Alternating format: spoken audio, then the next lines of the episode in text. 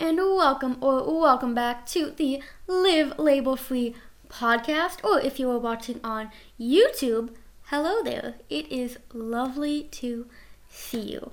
And I am honestly so, so, so happy to be back on video um, now that I'm healthy and thriving. Because if you've listened to my previous podcast episodes, you know that I was not doing too well. this time of last year, but thanks to our beautiful friend Extreme Hunger and more specifically mental hunger, my body is back in full functioning mode and I can now show up as my best to help get your body into full functioning mode too. So, speaking of, I am very excited for today's topic, and that is all about why mental hunger is physical hunger. And now, before you think, wait, what? That sounds like the biggest paradox I have ever heard in my life. Hear me out. This simple but mega powerful reframe of hunger will totally change the way you think about hunger and thus make it so much easier to accept and embrace it.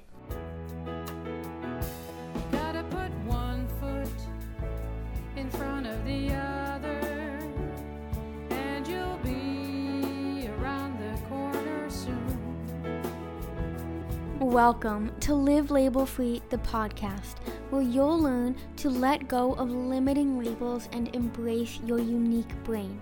As my mom says so beautifully in her song,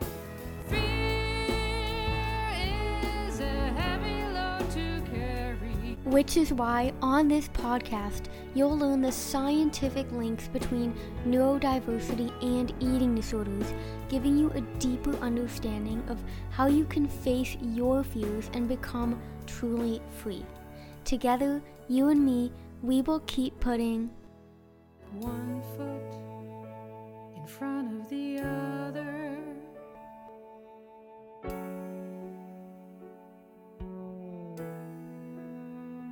Before we get into the biology behind why mental hunger is actually just another form of physical hunger, let's talk about why honoring mental hunger is so difficult. For starters, it isn't that you actually find it difficult to honor mental hunger. It's what you believe it means to honor mental hunger that makes it difficult. What I mean here is that having mental hunger itself is not the problem. And this brings me to one of my favorite quotes, and that is A problem is only a problem when viewed as a problem. To give a tangible example here, completely unrelated to food or exercise, say I ordered a table online.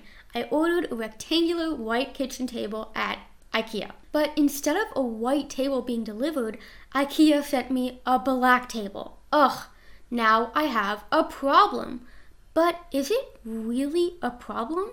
I mean, it's just a different colored table. In fact, if I had originally ordered a black table, there wouldn't be a problem at all. So, what's the reason for my problem if it isn't actually the table itself? It's that I believed I would get a white table but got a black one instead because the reality of the situation clashes with the belief I hold about the situation, my brain has translated the situation into a problematic one, one that can only be solved once I align the reality of the situation with my desired outcome. But now here's the kicker. What if I shifted my mindset to believe that a table is just a table and in the end, the color doesn't really matter? Suddenly my problem would be solved. And in fact, I'm now even super happy because I finally have a table. in that moment, nothing about the actual situation changed, yet I no longer feel conflicted. This is the power of shifting your mindset. You can literally turn the tables and turn a miserable situation into a wonderful one just by choosing to view the situation in a different light. So, how does this all tie back to mental hunger? Well, it's the same idea. You've been conditioned to believe that mental hunger doesn't count and that mental hunger cannot be trusted. And because you hold these beliefs, honoring your mental hunger would create a perceived problem because it clashes with what you believe you should do. And the key word here is perceived. Just like in the table example, you only have a problem when you believe there should be a different outcome. If you accepted your mental hunger for what it is, just like any other bodily sensation, like having to go pee or getting cut and being like, oh, ow, I need a band aid, you could honor your mental hunger and move on with your life. But how do we shift our mindset around mental hunger? Because I know that's a lot easier said than done. Well, here it comes the simple reframe that will change the hunger, or should I say, change the mental hunger game. See what I did there?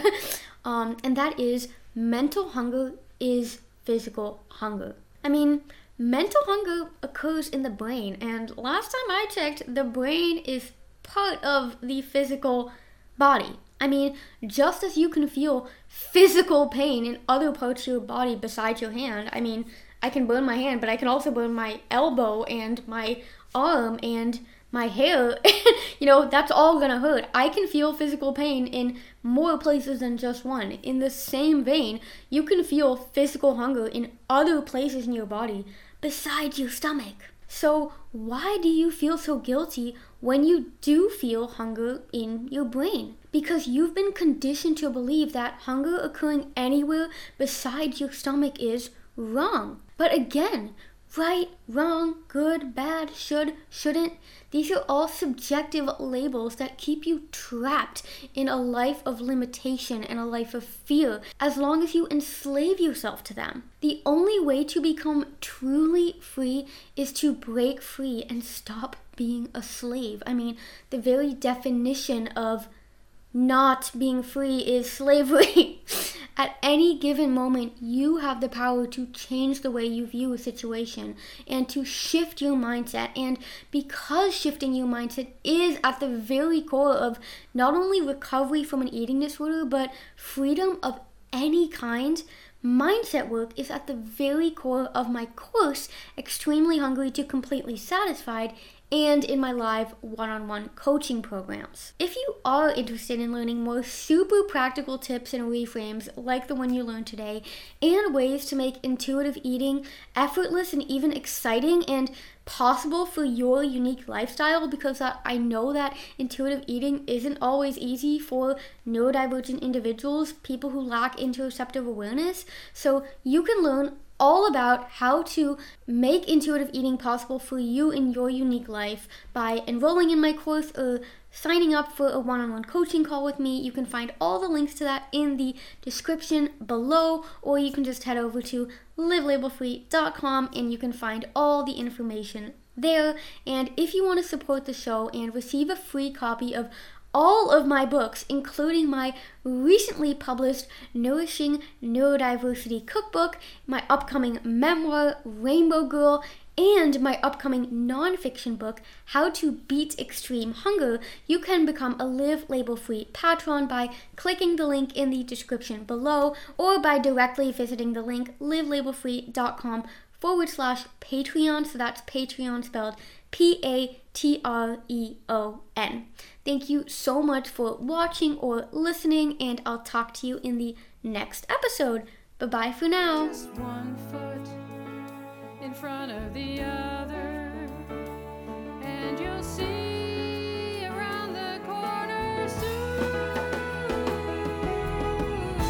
This podcast has been recorded by your host, Liv this podcast has been edited by my wonderful friend Dharma, and the beautiful song One Foot in Front of the Other that you are now listening to was written and recorded by my beautiful mom, Louise Alexandra.